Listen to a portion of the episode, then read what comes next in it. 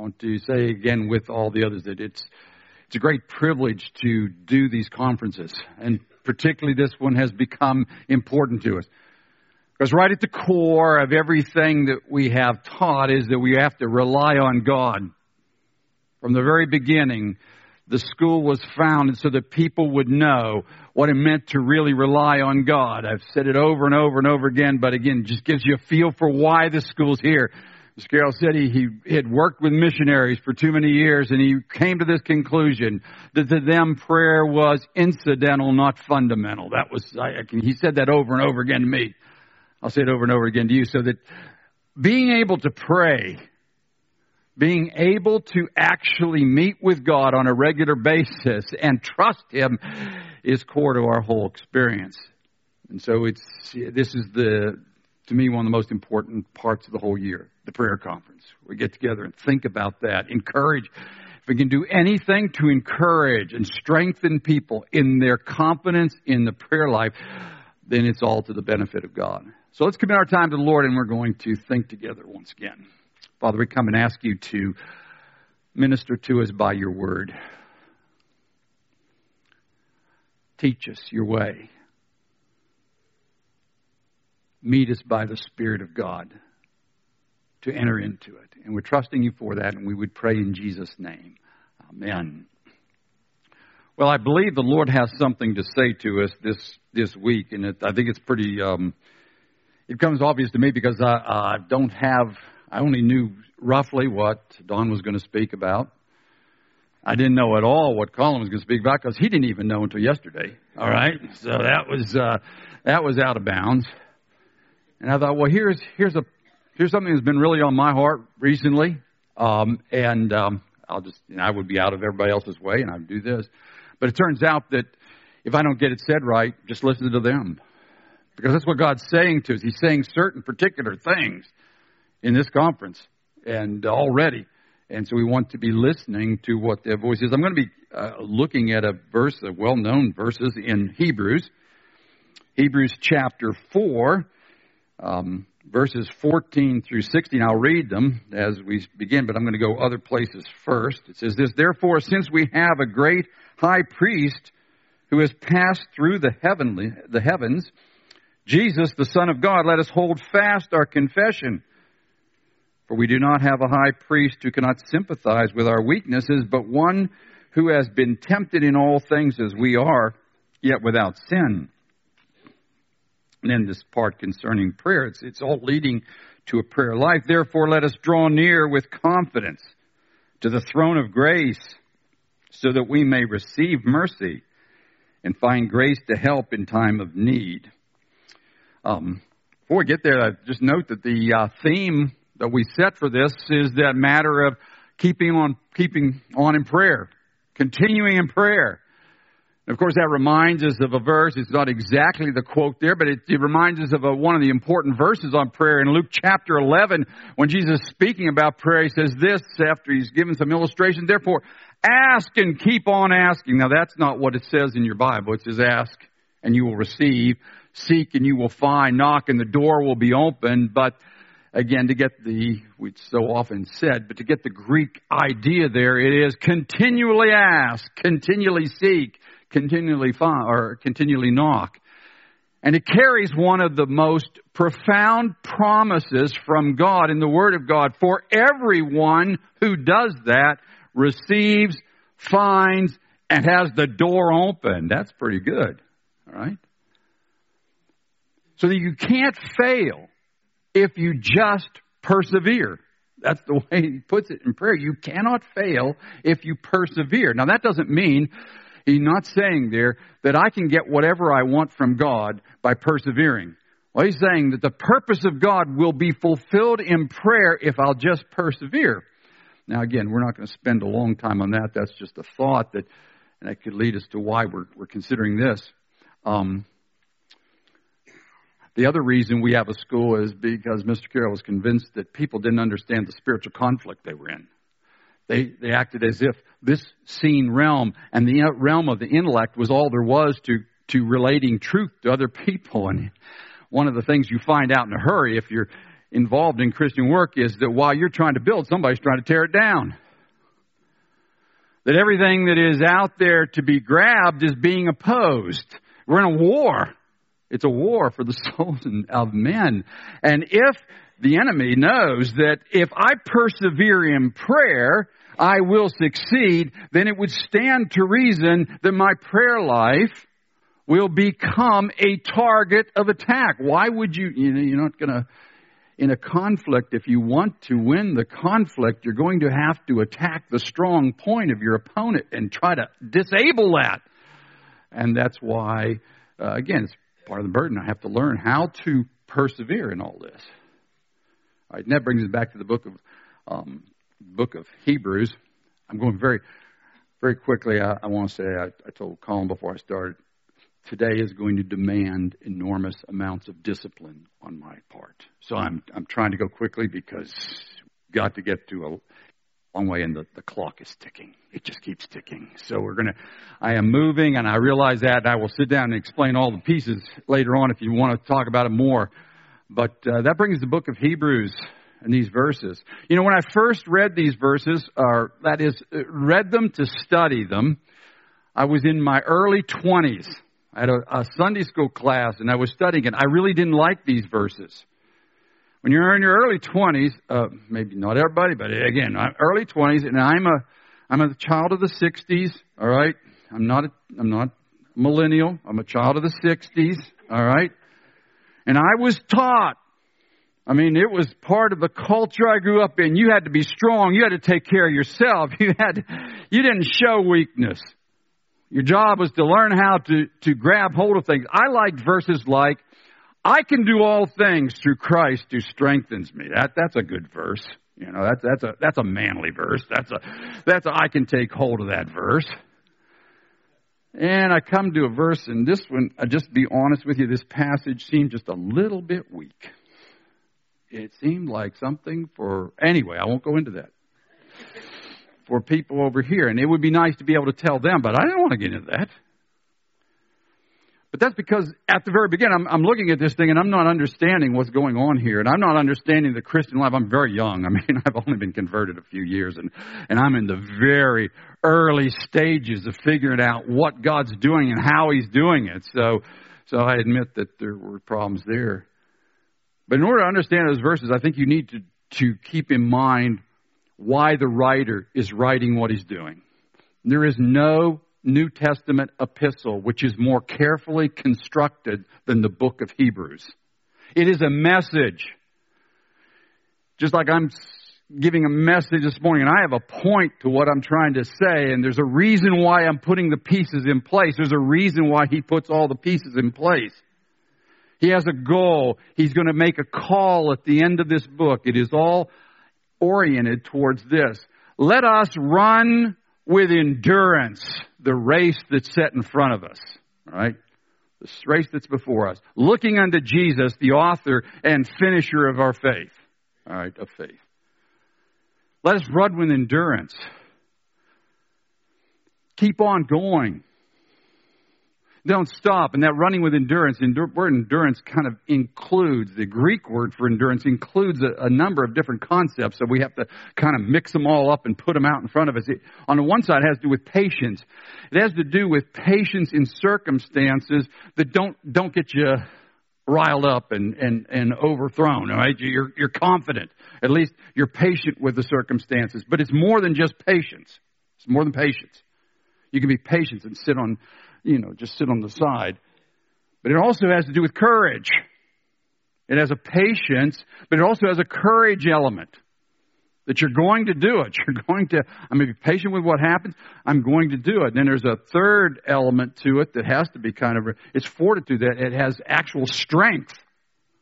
So this word, it's a, it's a powerful word. We have to run with endurance, patience, strength. All right, all those things. Okay, now, um, the reason we bring that up is that is to be run. And here's another part that the writer is facing. It's to be run in the race that's set before us. And that, that picture is important there. I don't choose my race. He's just gotten through with a chapter in which he discusses some of the, or relates to us, excuse me, uh, some of the Old Testament characters and the things they went through. Abraham's race was not like Moses' race, was not like David's race, was not. Some men, again, he says, some men conquered kingdoms by faith, and others faced the fires by faith. Some did exploits by faith. Some were imprisoned by faith. The race that they ran was set in front of them. They didn't choose that race. Now, you choose some part. And again, we live in a country where you have a, a vast opportunity to choose. But for the most part, your life is set in front of you. It's just set in front of you. The students had a privilege to listen to a man who was a student here many years ago. And I remember him as a student. He was one of the, uh, he's one of those very encouraging students. That he is wholehearted. I mean, he is, he's headed for the field. He was headed for the field when he was fourteen years of age. And all he wanted to do was find out, what do I have to know to get there? All right. And so he was, was here purposing to go. And he did. He went. And he told us in that, that uh, meeting, just giving his testimony, talked to us about life as, as, you, as it works out. Says, I had in my mind determined I was going to that place. I was going to die in that place. I was going to be one of those kind of guys. And for twenty-five years he went, and I'm telling you, he was in a rough place. And I mean, a, not a rough place, a place which is uncomfortable to live, right? Difficult to live. All right. He used to talk to us about taking his, he would have to go to the capital city and then get his materials to, or his supplies to live out there. And he would go back, and he said, along with his truck, he had to carry parts for his truck because he knew it was going to be broken between here and here. He would have to rebuild it on the way. So I, that's, that to me is difficult. All right. You know, that, that, that I would still be alongside of the road someplace.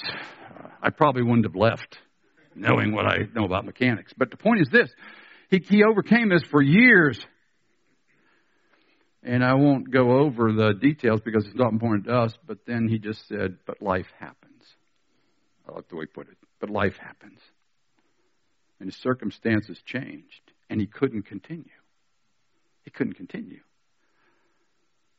You see, you run the race that's set in front of you. And the race took a turn. How many of us have known that? Boy, we thought this is the way it was going to go, and it, life takes a turn. It, it, uh, that wasn't where we were headed for. That's not what I expected. And and very often it's tied because you, in like in his case, he believed that if he was wholehearted to serve God, that surely God would enable him in this. But we're going this way all of a sudden, and and we meet that, right? Things, uh, I mean. Daily you get prayer requests. Daily you hear of, of individuals. They never expected to have that sickness. They never expected for somebody in their family, for a husband or a wife, to walk out on them. They just didn't expect that. They didn't see it coming. They thought, sure, I'm serving the Lord and this won't happen. But it did happen. They got all kinds of difficulties. They, they turn. And the writer here is, is concerned about that because you have to run the race that's set before you. Now, their particular race, we need to note that it, it's a tough one because this is a group of people who have come to the Lord earlier. They have faced persecution and done it triumphantly. We need to note that. That's his testimony of them. They, they faced it triumphantly. They had put up with it and endured, and, and that, again, involves some of them going to prison. It involves some of them losing everything that they owned. And they had, they'd endured and they had held held the ground. Praise God, right? Then the day retreated, or the problem retreated. But it was re it was reoccurring again.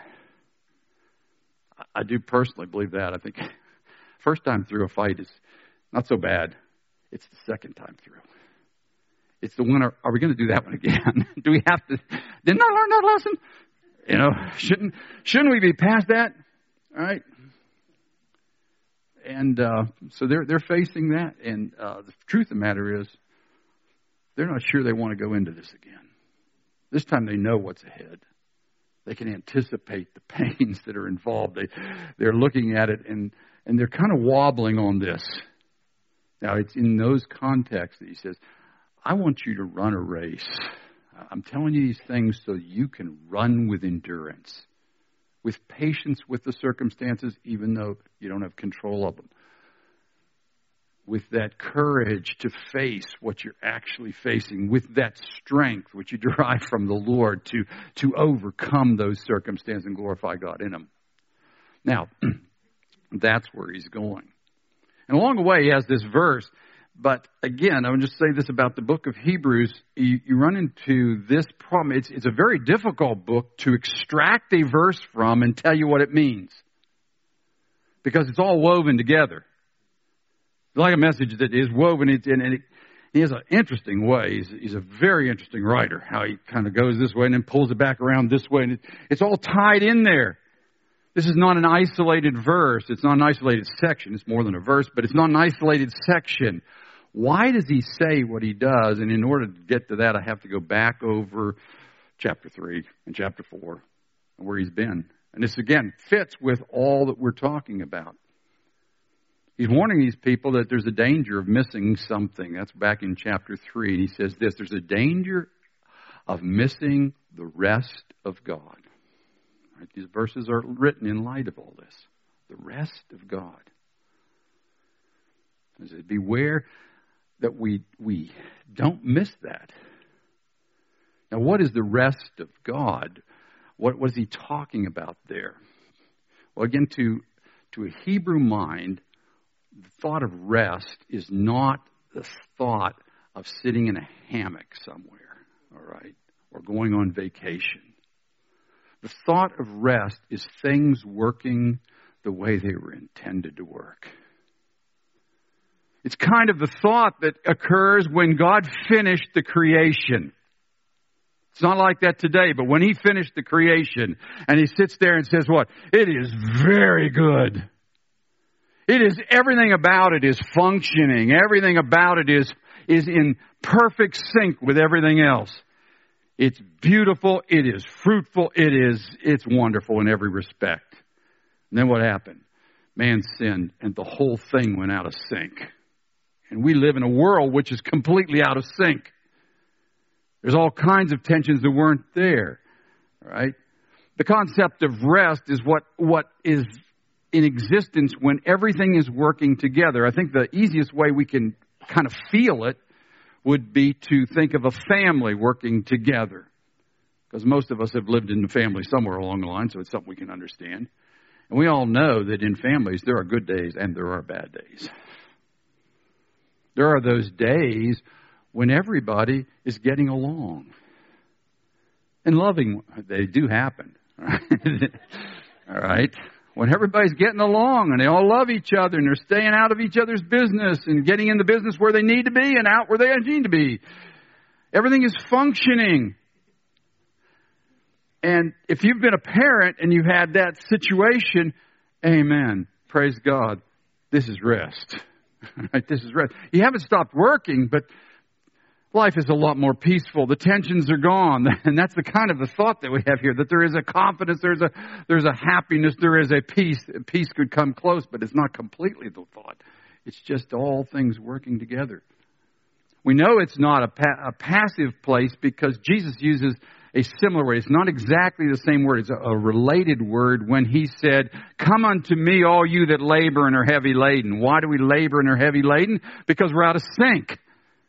We don't know where we're going. We're not in tune with the way things ought to be. And he says what? And I will give you rest. And then he says this about, though, take my yoke upon you. Now, a yoke is what you put on an animal when he goes to work. All right, so you just got to get this. You don't, you don't yoke him to go out in the field and eat grass. You don't yoke him when he's in the barn. You yoke him when he goes out there to pull the plow or whatever he's going to plow. Take my yoke on you and learn from me. I'm meek and lowly of heart. And what will happen? You will find that rest. All right. It is the purpose of God that every person in this room experience what it means to be at rest. But where will that rest come? How does it come? Now, again, I will also say about the book of Hebrews is that the the recipients of that letter are drenched, soaked, saturated in the Old Testament. They know all about the stories. So that where we might have to go and look up the story and what was happening there, they know all about it. And so the book becomes very picturesque as he puts out this story and that story and builds these, he's building this big um, imagine, imagination picture of what's going on. When he said how they came to rest, he takes them back to the experience of the people of God when they left Egypt and were on their way to um, Canaan. If all had gone well, that process would have taken, it did take to get to the edge anyway, it took about eighteen months, right? eighteen months to be ready to go in. And that's the time that he's talking about. During that time, God was trying to bring them to a place where they would be capable of going in.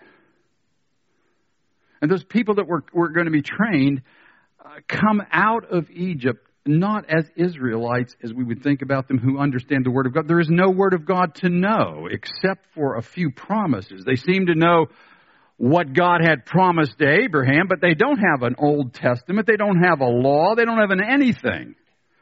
They've been in the middle of Egyptian culture with all of the idolatry of Egyptian culture, with all the thinking, with all the power thinking of the Egyptian culture. And now they're brought out here. Okay, they did see that God's powerful in the Red Sea, but they have a whole lot more to learn about God. And the only way that a person comes to that rest is when they come to a place where they're confident in the God that we heard about last night, who's present with us, and this is who he is, and this is how he acts, and that's what I can count on him for. When you come to that place, you will come to rest. Right? That required two things. Sorry, I'm going so fast, but anyway, that required two things of them. They, first of all, had to hear what God had to say, because you don't intuitively know what God is. We, one of the truths of the, the Word of God we have to get across is it's revelation. This is the revelation of God, because if you don't, if he doesn't tell us who he is, how are you going to know the invisible God? You can take stabs at it, but what difference does that make? Because your stabs are, are, are just hope-sos. But if he says something, we can know. So first of all, he has to speak. He had to tell him who he was, and he was going to tell him who he was. The second thing, though, and this gets us down to that matter of, of the rest, is that he has to allow them to find out who he is by experience. The revelation comes first. I want to make that clear. Our knowledge of God is resting on what this Word says. But God is not content to allow us to sit there with what it says. You have to prove that what it says is true. You, not that it, it wouldn't be true if you didn't prove it, but you have to find it out. It's one thing to say, I can do all things through Christ who strengthens me, but the man who said that learned that. Right? We were thinking about faith last year, or last winter, in our Monday night meetings. Paul said one time, he's speaking at the end of Philippians, he says, I have learned in whatever circumstance I am therein to be content. That would be a picture of the rest, that I'm content with the circumstance. But he didn't say he knew that intuitively. He had learned that because God had spoken to him and given him opportunity to prove it, and lo and behold, he's trustworthy. The Israelites were put through a crash course on faith. They have a long way to go from the beginning to the end, right? There's a long way to go. They have a lot to learn. And so he puts them through some tough circumstances, right? Now, let's, let's understand that um, when God's trying to train you, it's not all that easy. Later on in the book, it tells us that the promise of the Old Testament is this, that this is the covenant, that God will write his law on our hearts. Isn't that wonderful? It's it's finally going to get there because he's going to write it there, right? But that's not as easy as you might think, because you can think about that being like a, you write on a piece of paper and here it is. But when God starts writing, he doesn't have a piece of paper that's blank, right? I've got a, a printer over in my study. It's it's really elaborate. I keep looking at it and I kind of laugh because the first printer I wanted, the first laser printer I wanted, it cost two thousand dollars in dollars that were a lot more valuable than they are today. And I think about this thing. I think I, I got this one for about a hundred bucks. I mean, it's a hundred bucks, and it copies and it does all this other stuff. You know, you're like, this is amazing. Anyway, back to our point. Um, one thing you can do is copy. All right. But every once in a while, when I am printing things, I don't pay attention. All right. And I had one of these worked out this week where I was printing up notes, and I changed the notes around a little bit, and I didn't note the fact that part of the the outline that was on the first two pages had drifted off to a third page. I didn't look at that, and lo and behold, the thing printed out three pages with one line on the third page. Ah! Frustrating. I hate wasting that stuff, because what do you have? You have a piece of paper. What are you going to do with that? You don't want to give it to anybody. Anyway, the point is this. I could take those pieces of paper and just recycle them. Just stick them back in there. Okay? And you print it. But what's the problem? It's already got something printed on it. You keep doing this and you're going to have all kinds of problems. If God is going to put his law on our, on our hearts, to use again a computer type of thing, there's a whole lot that has to be deleted. Because every one of us comes to God at the beginning with all sorts of thoughts and concepts of the way he is and the way things are and what's good. Because after all, we don't see God. We're just taking guesses, except for the Word of God's there. We're taking guesses beyond that. And we've come to all kinds of conclusions. And before God, again, imagine what those Israelites would have. Is they've, they've God is wonderful. Isn't he wonderful? Yes, he is wonderful. He's great. He's powerful. Well, if he was so powerful, I mean, you might not ever think this way. Why did we just spend four hundred years making, well, not four hundred years making bricks, but why have we been out making bricks? We don't look like we're the powerful people on the face of the earth. And again, let me just say that the concept of the day, the Egyptian day, all the way through the Old Testament, when you think about the idolatry, and it will help you to understand some of the, the prophets' words to Israel about God, was this, that the concept was that the nation who has the best God wins. That what happens on this earth is reflective of who's who's in your who's your God. There's all these different gods. If you pick the right God, if you get a powerful God, then you will win when you go to war. It's our, my God against your God. While we are down here fighting, they're up there fighting. That's the way they looked at it. Okay, if that's the way you were taught, even though you don't believe, again, because they don't have a word to work with, where does that put Jehovah God? Well, that's why, again, it was very important to them that they saw Egypt crunched in an attempt by God to show them that he is on, in control, even if you have been back there. But there's all these other things that have to be taken out of the way. Okay, we have to get those out. How is God going to put get them out? He's going to take us through lessons where we take what he says and prove that it's true, where we're given the chance to see it work out. All right? Okay. That's what he was, that's what he was trying to do for Israel. And that's how he's going to bring them to rest. He was going to give them the word, and he gives them a chance to see it. Now, admittedly, their circumstances were dramatic. The Red Sea, there's probably none of us have gone through a Red Sea type experience exactly. We probably have seen God do great things, but that's really great. All right, in comparison. And they would every day see food drop out of the sky onto the ground. That's that's not typical experience. All right? Why is God giving this? He's giving it so that they will know. But we also have to make clear in our minds that those people were going through very real difficulty on this.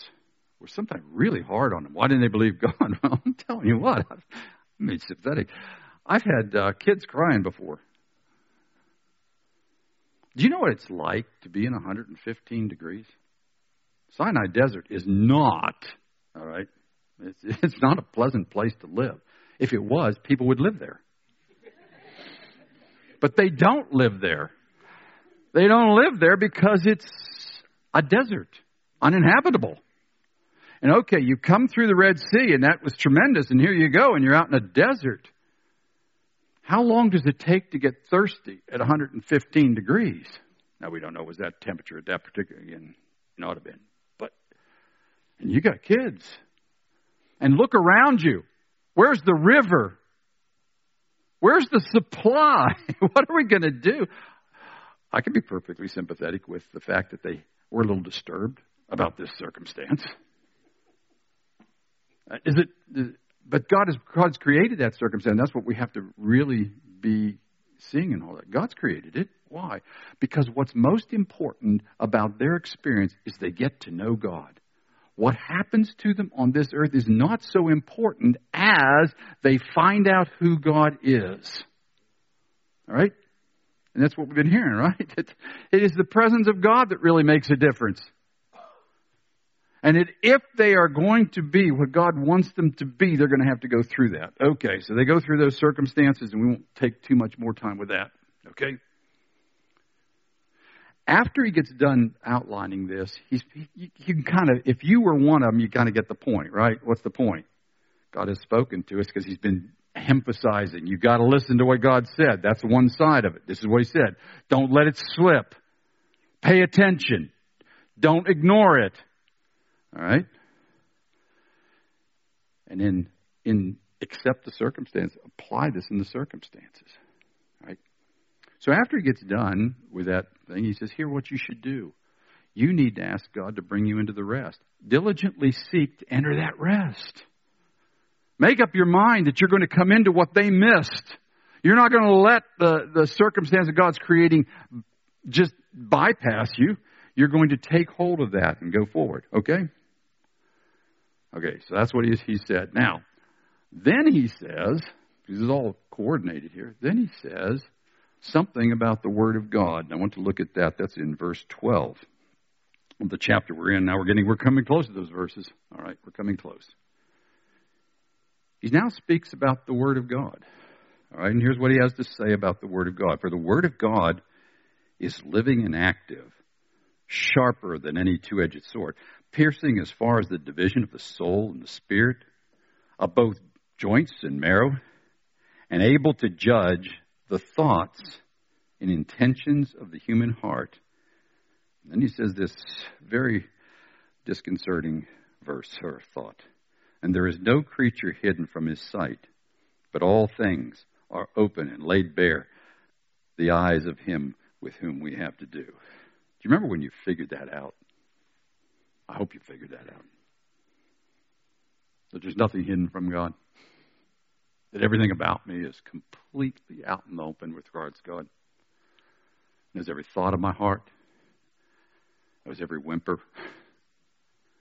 There's every misconception. There's every irritation. I can hide it from you to a degree, but I can't hide it from him. He knows every temptation I face, everything I have to say no to, everything I don't say no to. It's all there. That's not a very pleasant thought, is it? I, I don't think it is. If you think it is, uh, go read Isaiah chapter six. See, Isaiah didn't didn't real. I mean, he, he knew this, but all of a sudden he's in the presence of God and he realizes who he is in the presence of God. This is a very. It was very uncomfortable for him. He, he is very disturbed. His vocabulary is very strong. Because now in the presence of God, well, the writer here says that he's all, we're always there. And he says something else about the Word of God, and this is important for us to understand about the Word of God. It's not just an intellectual thing. He says it's alive and active. It's alive and active. Put the Word of God in there, and what happens? You find out that the Word of God, because of the Spirit of God taking hold of it, it begins to do some dissecting work in there. It begins to show you that, hey, this is this is wrong. This is this is different. This this intention over here isn't correct. And the idea of the joints in the marrow just means this. He's making fine cuts. He's going down into places where this is one side and this is the other side, where it would be hard to get those apart. But the Word of God starts to go in there. It does. It's alive in our hearts. Right? It's alive and it's active because God, God's not going to just give you the word and let it sit. It's not up to you to make it work. Just put it in there. It, it, it does something when it goes in there. It's living and active. And what's it doing? It's exposing who a person is. Right? Now that's tough.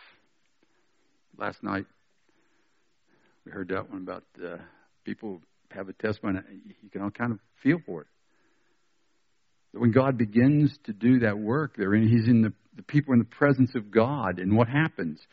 They they start to feel like they aren't converted at all. Why? Because God's going in to rip down and delete all these things that have to be deleted. This has to go. That outlook has to go. That attitude has to go. And you remember that? You know what that's like, right? And you would like to go, and you'd like to say, well, let's um, let's work this out like a car wash. You know, let's go in there and get it washed. But when you deal with God, you find out that He wants to go really deep because He wants to replace it with faith. He wants to replace all those things with a life which will make a difference.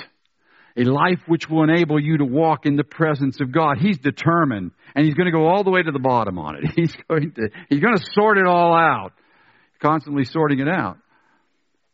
And so all these things start to come up. They come up. He said that uh, it was one of those things that um, in, in humor, uh, and I probably have told this many times in the store, but uh, we were students when I was a student here at the school fifty years ago, fifty-two years ago. There were twelve of us. We played volleyball every day. Every day. At the beginning, it was fun. And then we played and played and played and played and played and played. Um, there were some, there were five very competitive men in that class. Very competitive men. All right. We liked to win. And we had a director who liked to win. I would just put him off the side, but anyway, he liked to win too, and he always played. All right, so we're all playing. It got tense at times. There was one day he wasn't on the court, and the tensions rose to the point that it came very, very, very close to boys doing what boys do when they get irritated. All right? I mean, we, we were in each other's face, and it was only the grace of God that nobody actually swung at anybody else. And, and, and that was only, I think, because we were trying superficially to be spiritual about this whole thing. All right. It had nothing to do with hard attitude and kindness and loving the brethren with a pure heart fervently and all that sort of thing. It was, and we were embarrassed. I mean, it, it, and it was still steaming at lunch. It was still steaming. I mean, and I remember Mister Carroll came down there. He looked around, and we were expecting to get it in the neck. He could give it to you in the neck, all right? And I just remember, he, he had this way. He would take his glasses off, and he just laughed. He said, this is so... He said, you came here because you thought, this is roughly the way it was. I won't, I'm not quoting this fifty-two years ago. I'm not going to quote him, but it was basically this lecture. You thought you were something. Hey, there's nothing big about this. You had it in your heart. God's got to get it out of your heart. And the only way He can get it out of your heart is to show you it's in your heart. So let it come to the surface. He says, if this place is a place where we boil over, let's boil over, but then let's skim it off. Let's get rid of it. All right, so here's the point I want to get to. All I'm saying that is to get to these verses. That brings us all the way down to this place where, therefore, all right, this is after we get through this matter of the Word of God doing its work to show we who we are, and then we come to realization we're not hiding with regards to God. He says, therefore, all right, therefore, since we have so we have a great high priest who has passed through the heavens, Jesus, the Son of God, let us hold fast our confession. We don't have a high priest who cannot sympathize with our weaknesses, but one who has been tempted in all things as we are, yet without sin. Therefore, let us draw near with confidence to the throne of grace, that we may receive mercy and find grace to help in time of need. We have a tendency to read those in our own Western and non-Old Testament context. But let's understand what this means as far as the picture goes, because they would have this picture. Let's go back to the tabernacle. Tabernacle was the place where people met with God. God was manifested there. He manifested himself in a hidden place. You could not go into that place. Only the high priest could go in there, and that once a year. But it is the place where you go to meet with God. It's where you get things done with regards to God. If you are an average Israelite, not a priest, what you do is you come to the tabernacle. And when you get to the tabernacle, there is a gate there. There's a, that little curtain that goes around the outside. You're not allowed to go past that alone. All right? You can go past that. It seems that you can go past. They argue about exactly what. But you couldn't go past that alone. Only a priest can go onto the inside. And when you came there, you would come to that entranceway, and the priests are lined up, and they would just kind of file up here, and they would meet you. And you would describe to them your situation. Then they would determine what needed to be done about it. And then they would take you and they would help you deal with the situation, whatever it was. You were not required to understand all the details of the law. They were supposed to know the law. They were supposed to understand what you were to do. Now, when God decided who would be the priests, he didn't start a priest school. He appointed a particular tribe to be, or a particular family inside of a tribe, to be the priest. And the reason he chose them to be the priests, the reason he did it by family and not by schooling, was because he wanted average people, regular people, to be priests. Not brilliant people, not terribly deeply spiritual people in the sense of they have a spiritual bent. It could be just whoever they were. They were just born into this. And you would go and you would become a priest. And the reason was that when people, average people, came up there, they could identify. They know what that's like. So that they wouldn't be arrogant with regards to people coming, oh, you're having trouble with that? Oh, that's terrible that you're having trouble with that. Why wouldn't they say that? Because they have trouble with that. And the whole point of that priesthood being selected as a family and not as the graduates of some particular university was so that they would be able to sympathize.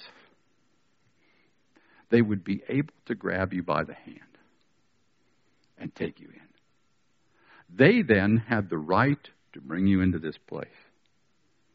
All right? Now, if I'm going to run with endurance the race that's set before me, while God is doing a work to show me who I am and purifying that soul, I have to know certain things. And one of those things I have to know is that I have a high priest who meets me at that gate to take me to God, who understands what I've been through. When it says that he is has been tempted in all points as we are, yet without sin, he's not just talking about the fact that he has overcome temptation, because temptation is related to circumstances. All right? It's related to circumstances. You don't, you don't sit around having bad attitudes. I did not sit around having bad attitudes towards the other guys on the in my class. What I had a bad attitude about was is the fact that they couldn't call correctly. It was the had a disagreement over whether that hit the line or didn't hit the line, and I've had it with you, and, well, excuse me. You see, it's all related to the real circumstances, the and this was the race that was set in front of me, because at that point in that year, I remember I would have done just about anything to get out of this race. Let's do something else tomorrow, because unlike some of them, I was still going to be stewing tomorrow. I was working with it. I mean, it's just, It was it was a problem for me. I'd have to admit that at that time. That when I got upset, I tried not to get upset, but when I got upset, it didn't go away in the next two minutes. It didn't go next away in the next two hours. I could wake up the next morning still stewing. He's like, Lord, he's, he's what? He's delivering me. He's putting this, pushing this. I wanted to go a different route. All right. I have to know if I'm going to not avoid God, I have to know that there is one who understands how circumstances frustrate an individual. How they can. Who can feel with this? Who can say to me, okay, that's sinful, but I understand it. Let's go in and get it worked on. Right? It isn't the thought here in this passage that he's just going to say, there, there, there, there, there. It's the thought that that priest who has the capacity to come to the altar and deal with this will take me by the hand, and he won't refuse me there. He won't say, hey, that shouldn't be there. The fact that I came to the tabernacle is evidence that he's ready to meet. The great danger is what? You don't come. That's the great danger. Now, the great feature, again, let me just, uh, the, the crowning feature of this whole passage for us, this is where it coordinates with everything else we've said, is this, that when the priests in the Old Testament brought you, they could, they could take you to the altar where you would make a sacrifice. That's it. Over there is a building, and inside that building is the presence of God. The manifest presence of God we heard about last night. The Shekinah glory of God. It's over there. It's not here. They could tell you, and this was what they were to tell you when they left that place. They would tell you, Lord, bless you and keep you. Lord, make his face to shine on you and be gracious to you. Lord, lift up his countenance upon you and give you peace. That's what they were to tell you as you left. But you never got to that place in the inner chamber. Here's the great part with regards to the Lord. The Lord's been there. That place is open now. And the one that meets us over here. The reason he's meeting us there is to take us by the hand and take us all the way into the inner chamber. We come to the throne. How about that? To the throne. He's able to bring us right to the throne. And we find out there that it's a throne which is filled with grace. If it was a, one of the grace, we would be destroyed there. But it, it's filled with that grace, right? The throne of grace. And the reason he brings us in there is what? So we can obtain mercy. And the mercy there means we can find from God the grace to help in the time of need. And that would have to do with two things. If you take it back to the picture of the Old Testament, it would have to do with, number one, the problem that's in me with regard to the sinfulness that's in me. That grace to help in time of need on that. But God's not unsympathetic about the other side of it. If the Israelites would have come to him, he would have given them grace to help, and he did it anyway, to supply the need that was causing the problem, to meet in that. He was going to give the, the, the food that was necessary and the water that was necessary and everything that was necessary. He wanted to bring them into that place where they would experience that rest of God because they knew God. God wants you to know him. Right? Now, again, if we're going to keep on praying, we have to know this, because here's the problem. I, I just know from talking to people over a long period of time that the devil can do all kinds of things to stop me from coming, to convince me there's no point to come. There's always a point to come. Right? There's always a reason to come to that place. Come to the doorway. God has made it possible in Jesus Christ for us to approach him. He's asking you to come. The only place you can really foul this up is don't get to the door. Because the priest can take you in. No matter what the problem is, he has the answer. He has the right to go all the way to the holy place. This is really just an expression. This is an, an exposition, a an amplification of that great truth that by one, that uh, but through him, this is what Paul says in the book of Ephesians, speaking both to Jews and Gentiles, he says, through him we both have our access in one spirit to the Father. All right? We both have our access.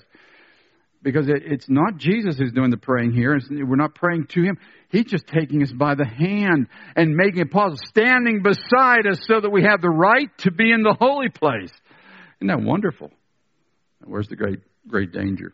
Great danger is you don't come to the, you just don't come to the tabernacle. You don't come and, and receive it. So I just want everyone to really encourage you, because that's what he'll do. That's what he wants to do, if I will let him accomplish his purpose. And if I, if it does, it's just not, it's not everything we need to know, but it, it's a big part in being able to run with endurance the race that's set before us. You can't run the race unless you stay close to God. You can't do it. You just can't do it. You can fake it. You can go through the motions of it up to a point, but finally you're going to, it's, it's got to be a lively thing. It has to be an invigorated life. And that invigoration, which enables you to be patient, which enables you to be courageous, which enables you to be strong to do it, comes from the presence of the Lord and your interaction with Him. It's a wonderful thing to be able to come to the throne of grace. To obtain mercy.